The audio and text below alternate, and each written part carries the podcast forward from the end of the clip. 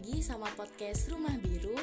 Kali ini bersama saya Nabila Dev Umatin, mahasiswa Administrasi Bisnis 2019. Yuk kita kenalan sama prodi Administrasi Bisnis Fakultas Ilmu Sosial dan Ilmu Politik. Nah, kebetulan banget nih aku udah sama Ketua Himpunan Ilmu Administrasi. Um, dan juga dia juga mahasiswa Administrasi Bisnis 2018 loh.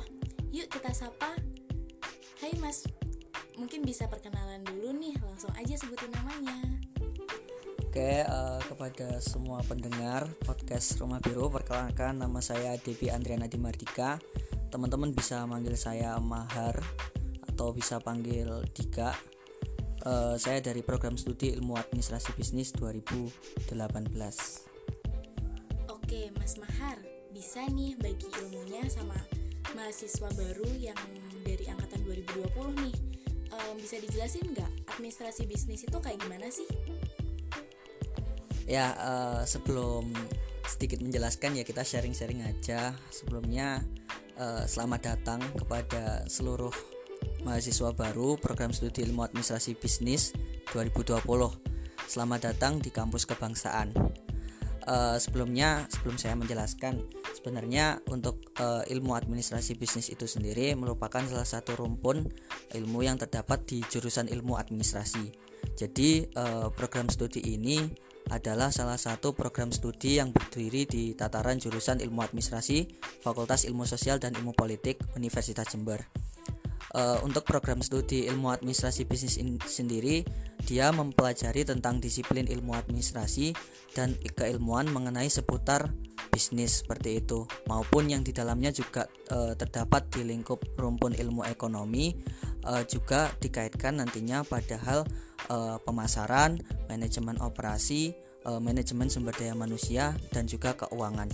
Jadi e, secara lingkup besar e, administrasi bisnis itu mempelajari tentang empat konsentrasi tersebut. Oke, um, boleh bagi nggak mas untuk mata kuliahnya apa dan kayak gimana sih sebenarnya untuk administrasi bisnis sendiri? Ya, untuk mata kuliah yang jelas nih teman-teman mahasiswa baru uh, jangan kaget. Biasanya nih kaget karena uh, teman-teman administrasi bisnis itu banyak yang lintas jurusan. Jadi banyak teman-teman mungkin yang dari IPA tapi mengambil program studi ilmu administrasi bisnis dan merasa bahwa uh, perlu mempelajari tentang ilmu atau teori-teori sosial. Tapi uh, jangan khawatir, teman-teman nantinya di ilmu administrasi bisnis ini tetap akan mempelajari tentang ilmu-ilmu uh, ilmu-ilmu pasti seperti halnya ilmu ekonomi atau nanti teman-teman juga akan bertemu dengan akuntansi seperti itu. E, secara umum nanti teman-teman akan diajarkan mengenai teori-teori sosial yang meliputi juga ada e, sosiologi dan juga teman-teman nanti juga akan mempelajari tentang pengantar ilmu ekonomi. Lalu teman-teman juga akan bertemu dengan ilmu hukum. Nah, ini yang menarik karena teman-teman nanti akan bertemu dengan e, lintas fakultas seperti itu keilmuan-keilmuan tapi secara pengantar. E, kenapa demikian? karena nantinya teman-teman akan dicetak sebagai seorang pemimpin di mana teman-teman juga harus bisa menganalisis dari banyak sektor atau banyak hal. Sehingga teman-teman dari lulusan ilmu administrasi bisnis harapannya e, bisa memahami dan menganalisis mengenai e, sek, e, lingkungan yang ada di lingkungan bisnis terutamanya. Oleh sebab itu teman-teman juga harus melek seputar politik seputar hukum e, juga sosiologi seperti itu uh, nanti teman-teman di semester berikutnya juga akan bertemu dengan uh, rumpun ilmu administrasi yang uh, mempelajari tentang uh, administrasi, organisasi dan manajemen. Di antaranya ada mata kuliah pengantar ilmu administrasi bisnis, kemudian ada uh, teori organisasi, lalu ada organisasi dan manajemen, ada kepemimpinan serta ada perilaku organisasi. Jadi teman-teman di sini nanti akan uh, bertemu dengan uh, mata kuliah yang berkaitan dengan uh, bagaimana cara memanage orang-orang atau cara mengatur orang-orang dan bagaimana kemudian um, mencapai tujuan bersama atau secara kolektif. Dan di sini teman-teman nantinya akan diajari bagaimana juga cara mengambil keputusan secara kolektif. Lalu kemudian di semester berikutnya teman-teman akan dihadapkan di beberapa mata kuliah rumpun ilmu ekonomi maupun akuntansi seperti akuntansi bisnis, akuntansi biaya, keuangan bisnis dan sebagainya. Dan di situ nanti teman-teman juga akan bertemu dengan uh, mata kuliah-mata kuliah ekonomi seperti itu. Dan itu menjadi basic atau dasar teman-teman semuanya calon mahasiswa, uh, calon mahasiswa ilmu administrasi ya karena masih belum ditetapkan sebagai mahasiswa jadi saya menyebutnya calon mahasiswa seperti itu. Teman-teman nanti akan uh, bertemu dengan konsen-konsen di semester 5 di mana nanti akan dibagi menjadi empat konsentrasi. Yang pertama ada konsentrasi keuangan atau finance kemudian yang kedua ada pemasaran atau marketing lalu yang ketiga ada uh, manajemen operasi uh, dan yang keempat ada manajemen sumber daya manusia di mana nanti secara spesifik teman-teman akan mempelajari mengenai uh, empat konsentrasi ilmu tersebut. Wah, ternyata banyak banget ya yang perlu dipelajari di administrasi bisnis. Pastinya bakal seru banget nih.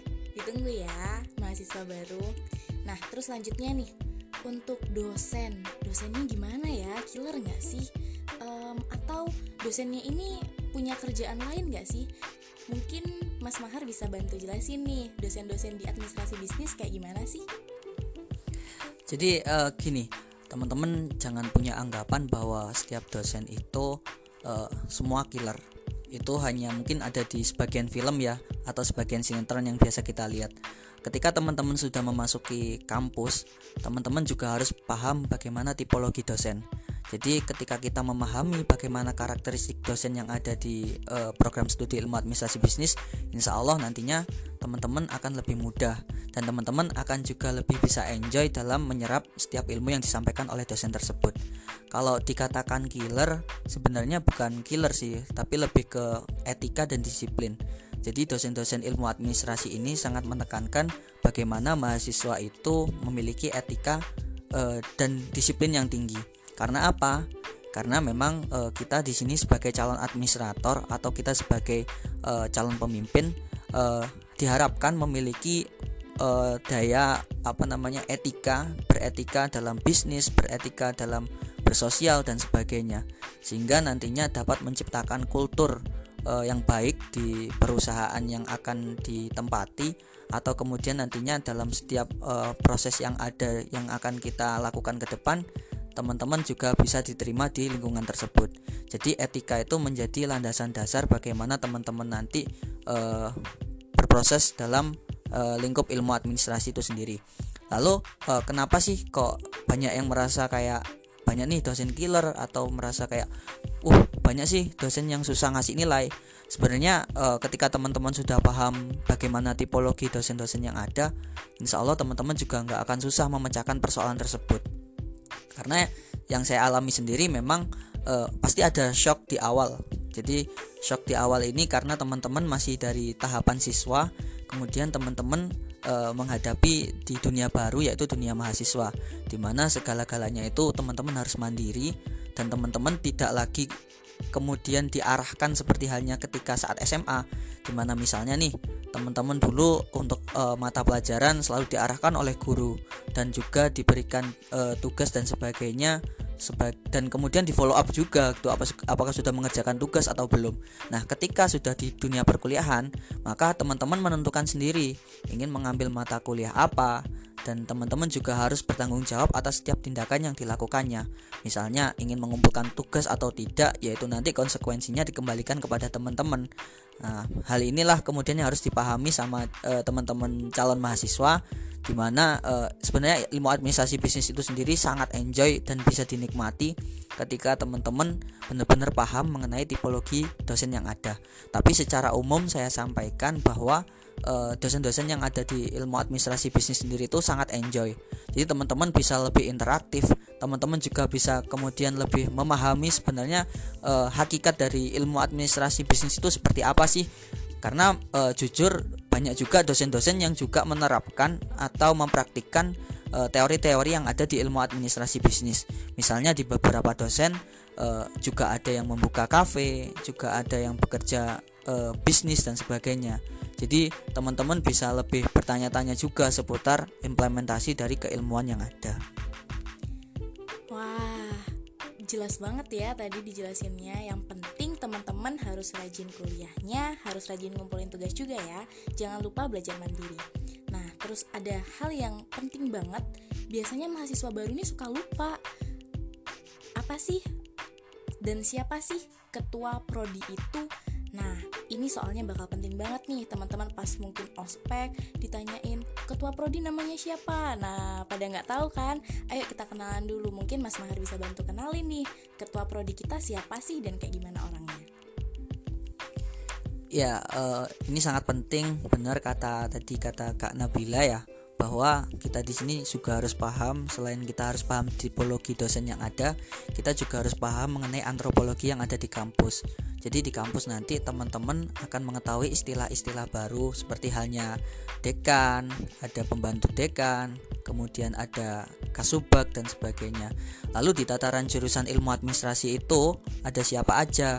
Nah, karena di jurusan ilmu administrasi itu membawa dua program studi, maka ada dua program studi yang berdiri di jurusan tersebut. Dan di prodi ilmu administrasi bisnis itu sendiri diketuai oleh Bapak e, eh, DRS Didi Eko Julianto e, Master of Business Administration atau MAB. Seperti itu, MBA. Nah, itu e, kerennya MBA kalau di bahasa Indonesianya sih MAB atau Magister Administrasi Bisnis. Jadi beliau memang uh, alumni administrasi bisnis baik S1 maupun S2 sehingga nantinya teman-teman uh, bisa lebih uh, bertanya-tanya ya kepada beliau karena beliau yang sangat paham mengenai keilmuan tersebut. Dan beliau se sepaham saya dan sependek sepemahaman saya itu beliau adalah dosen konsentrasi marketing atau pemasaran. Jadi buat teman-teman nih yang nantinya uh, suka dalam hal memasarkan produk teman-teman bisa belajar banyak ke Pak Didi. Jadi Pak Didi Eko ini sebagai e, ketua program studi di mana nantinya juga e, Pak Didi Eko ini juga bertindak sebagai dosen kita seperti itu. Jadi jangan sampai lupa ya nanti kalau ditanyain sama e, teman-teman atau tanyain dosen siapa nih kaprodinya Adbis jawab aja Pak Didi Eko Julianto seperti itu. Oke, udah tahu ya harus diingat-ingat ya siapa namanya Pak Didi. Nah, uh, selanjutnya nih mas. Administrasi bisnis itu kok bisa ada sih? Mungkin bisa dijelasin sedikit sejarahnya administrasi bisnis itu ada kayak gimana? Ya untuk sejarah sendiri uh, sebenarnya untuk sejarah pastinya ya secara ricik uh, sebenarnya itu yang mengetahui adalah pihak jurusan jadi di beberapa kegiatan Himaistra terakhir kami sempat uh, berinteraksi dengan Bapak Ketua Jurusan Ilmu Administrasi yang kebetulan juga dosen Ilmu Administrasi Bisnis yaitu Pak Toha bahwa uh, program studi Ilmu Administrasi Bisnis ini dulunya bernama Program Studi Ilmu Administrasi Niaga. Jadi sebelum istilah adbis, istilah yang digunakan adalah adni. Jadi adni itu sendiri sudah berdiri berdasarkan SK Menteri pada saat itu pada tanggal 18 Juli tahun 1984 itu uh, sumber dari website yang ada di Visip Unet. Jadi uh, cukup lama sudah cukup lama program studi ini berdiri di uh, Visip seperti itu. Di mana Visip itu sendiri berdiri diawali dengan adanya program studi ilmu administrasi negara lalu kemudian dengan ditambahnya jurusan hubungan internasional Baru kemudian yang ketiga ditambahnya program studi ilmu administrasi niaga. Yang kemudian eh, pada akhir-akhir tahun di awal 2000-an eh, berubah istilahnya karena Ayabi pada saat itu eh, menyampaikan bahwa untuk program studi ilmu administrasi niaga berubah menjadi program studi ilmu administrasi bisnis di mana hal ini mempengaruhi juga untuk gelar lulusan bagi administrasi bisnis mahasiswa ilmu administrasi bisnis yaitu sarjana administrasi bisnis atau SAB. Jadi sebelum eh, SAB saat namanya adni gelar yang kita gunakan itu adalah ESOS. Jadi di FISIP karena kita ada 7 7 program studi uh, untuk 5 program itu adalah program S1 hanya adbis atau administrasi niaga yang uh, gelarnya berbeda teman-teman dari HI, Sosio, KS, dan AN masih menggunakan nomenklatur yang lama yaitu ESOS namun untuk sarjana, untuk lulusan sarjana ilmu administrasi bisnis menggunakan istilah baru yaitu SAB. Wah, sejarahnya cukup oke okay lah ya. Administrasi bisnis sendiri udah lama berarti ya di UNED. Nah, itu menunjukkan kalau kualitas dari administrasi bisnis sendiri cukup oke nih buat teman-teman yang nantinya akan menjadi mahasiswa. Nah, uh, ada nggak sih sebenarnya hal unik di administrasi bisnis sendiri, Mas? Ya, untuk hal unik sendiri sebenarnya banyak sih. Pertama, uh, seperti yang saya sampaikan di awal tadi, banyak teman-teman lintas jurusan yang masuk di administrasi bisnis dan ini uh, entah pertama kali saya datang di adbis itu saya kaget. Saya kira hanya saya sendiri yang dari jurusan IPA. Ternyata hampir mayoritas teman-teman adbis itu ternyata dari jurusan IPA. Nah, ini kan yang biasa menjadi kebingungan teman-teman adalah loh di IPA itu kan kita belajar ilmu pasti, pasti ya, kita belajar dengan angka-angka, kita bertemu dengan rumus dan sebagainya. Uh, dan kita sekarang harus menggunakan rumpun sosial humaniora di mana kita mempelajari keilmuan secara uh, intrapersonal di mana uh, hal itu bersifat subjektif. Jadi uh, dan kita pasti kesusahan di situ untuk beradaptasi uh, dalam lingkup sospol. Tapi ternyata yang terjadi adalah teman-teman sangat cepat beradaptasi karena memang di program studi administrasi bisnis ini uh, kita tidak bias dalam mempelajari uh, ilmu pasti dengan ilmu sosial. Karena apa? Karena di awal di awal kita masuk di adbis itu kita sudah dikenalkan dengan keilmuan filsafat. Di mana filsafat itu sendiri kita mempelajari tentang uh, hakikat keilmuan itu uh, secara mengakar sehingga teman-teman di sini nggak kesusahan ketika dihadapkan dengan uh, mata kuliah mata kuliah sosial di mana kita juga belajar untuk menginterpretasikan pemahaman kita atau yang kita tangkap secara visual dengan bahasa kita sendiri dan di situ memberikan ruang kebebasan berpendapat untuk teman-teman yang dari lintas jurusan sehingga kita nggak minder atau insecure uh, dari latar belakang kita dari mana nah ini yang menjadi keunikan pertama lalu keunikan kedua yang saya hadapi ternyata di adbis ini teman-teman itu sangat solid Kenapa saya katakan sangat solid? Uh, yang saya rasakan di awal bagaimana rasa kekeluargaan yang ada di Adbis ini benar-benar di luar dugaan saya. Uh, ternyata memang eh, isu-isu uh, yang berkembang di saat saya belum masuk kuliah itu bahwa di ilmu sosial itu kekeluargaannya itu sangat kuat. Ternyata terbukti gitu loh. Dan di situ saya merasakan bahwa oh ternyata benar uh, di keluarga mahasiswa ilmu administrasi bisnis itu saya menemukan uh, apa namanya titik terbaik di mana teman-teman benar-benar bisa e, bersama secara bersama-sama itu e, melalui setiap kegiatan atau menjalani kegiatan itu secara bersama-sama seperti itu dan output yang paling bagus atau yang menurut saya paling prestisius adalah ketika teman-teman benar-benar bisa e, secara serius e, mengikuti kegiatan-kegiatan yang ada di fakultas. Awalnya sih ketika PKKMB, lalu kemudian di PPMB dan kemudian di OSJUR, teman-teman benar-benar bisa membuktikan bahwa teman-teman itu bisa berprestasi. Nah, ini yang e, kemudian harus digarisbawahi oleh calon mahasiswa baru tolong dipertahankan kultur budaya di Adbis yaitu kita yang solid kemudian kita yang berprestasi. Nah, ini yang harus kita tekankan. Jangan sampai nantinya budaya-budaya yang positif seperti ini justru uh, tidak berkembang karena uh, bagi saya melihat Adbis ini adalah salah satu program studi yang tidak hanya bicara soal keilmuan tapi kita juga bicara soal bagaimana kita bekerja sama seperti esensi dari ilmu administrasi itu sendiri yaitu kerjasama jadi dua hal unik itu yang saya dapatkan di ilmu administrasi bisnis. Nah, aku juga ngerasain banget tuh kesulitannya Adbis ya ampun seneng banget deh di awal. Sampai sekarang pun ya teman-teman aku sih masih solid banget. Dan uniknya lagi aku juga dari IPA loh. Nah, selanjutnya nih, um, kalau dari pasti yang ditunggu-tunggu dari mahasiswa itu mikirin prospek kerja prospek kerja dari administrasi bisnis itu kayak gimana sih mas? Ya yang pasti ya ngomongin program kerja kalau di lingkup ilmu administrasi pasti sangat luas. Kenapa saya katakan sangat luas? Ini saya ingin menyampaikan dulu uh, beberapa pendapat dari alumni. Jadi sebelum saya katakan uh, sangat luas itu nanti supaya benar-benar objektif ya. Jadi uh, saya diberikan uh, apa namanya uh, sedikit wejangan dari alumni-alumni yang sudah ada bahwa ada yang di sektor uh, pemerintahan, kemudian juga ada yang di sektor uh, UMKM, ada kemudian yang menjadi tenaga pengajar, lalu ada yang kemudian menjadi konsultas konsultan bisnis dan sebagainya. Saya melihat uh, banyak hal itu yang disampaikan oleh beliau-beliau, saya merasa bahwa ternyata ilmu administrasi bisnis ini tidak sempit sekali Artinya tidak hanya kita terpaku bagaimana cara kita mendapatkan keuntungan sebesar-besarnya, bagaimana cara kita memberikan e, memasarkan produk kita kepada konsumen. Jadi tidak hanya sebatas itu. Ternyata ilmu administrasi bisnis itu juga bisa diterapkan dalam sektor pelayanan.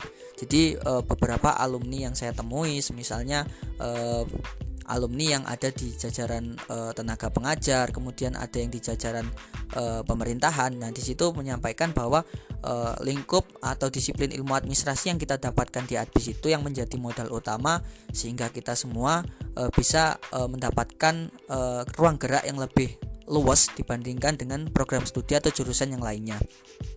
Ini menjadi nilai plus buat lulusan ilmu administrasi uh, khususnya ilmu administrasi bisnis sehingga teman-teman nantinya uh, bukan nanti uh, kita berpikir bahwa oh ternyata mudah banget cari kerja kalau masuk adbis. Bukan seperti itu. Persaingan kerja tetap ada dan teman-teman juga harus tetap menaikkan kapasitas teman-teman uh, sendiri.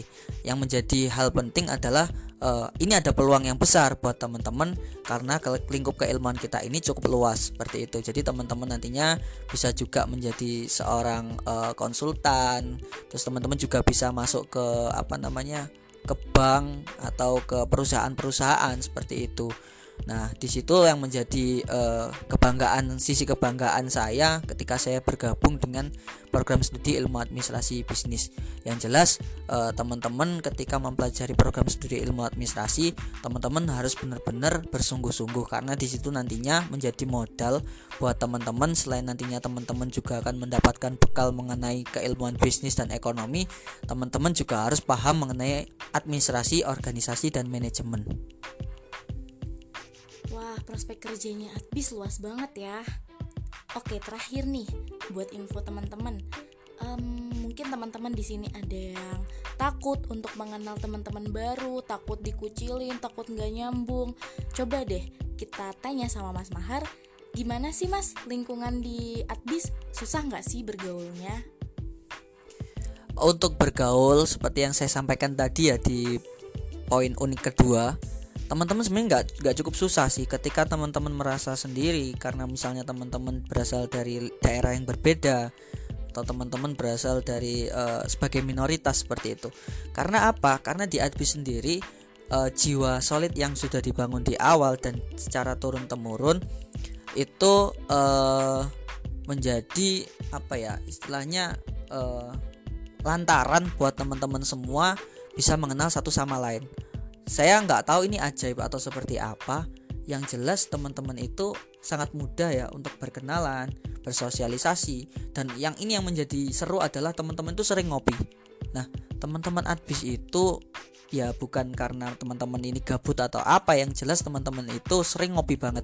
Yang saya rasakan eh, bahkan dari ngopi itulah lahir kemudian ide-ide yang bisa kita rumuskan bersama. Dari ngopi itu juga nantinya kita bisa lebih rekat secara kekeluargaan seperti itu. Lalu untuk lingkungan secara umum yang ada di program studi ilmu administrasi bisnis uh, hal ini uh, sesuai ini sih sesuai dengan uh, zaman yang ada jadi yang bisa teman-teman filter adalah jangan sampai nanti teman-teman uh, eksklusif hanya berjalan sendiri-sendiri tapi teman-teman harus bisa uh, memanfaatkan fasilitas yang namanya alat komunikasi meskipun kita di era pandemi ini belum pernah bertemu minimal teman-teman udah pernah berkomunikasi uh, melalui WA, melalui Instagram atau media sosial lainnya. Jadi uh, saya juga selalu berpesan kepada teman-teman semua di Adbis jangan sampai nantinya kita uh, apa namanya tidak punya jalinan silaturahim yang kuat, tidak bisa berkomunikasi satu sama lain dengan alasan bahwa sekarang ada pandemi.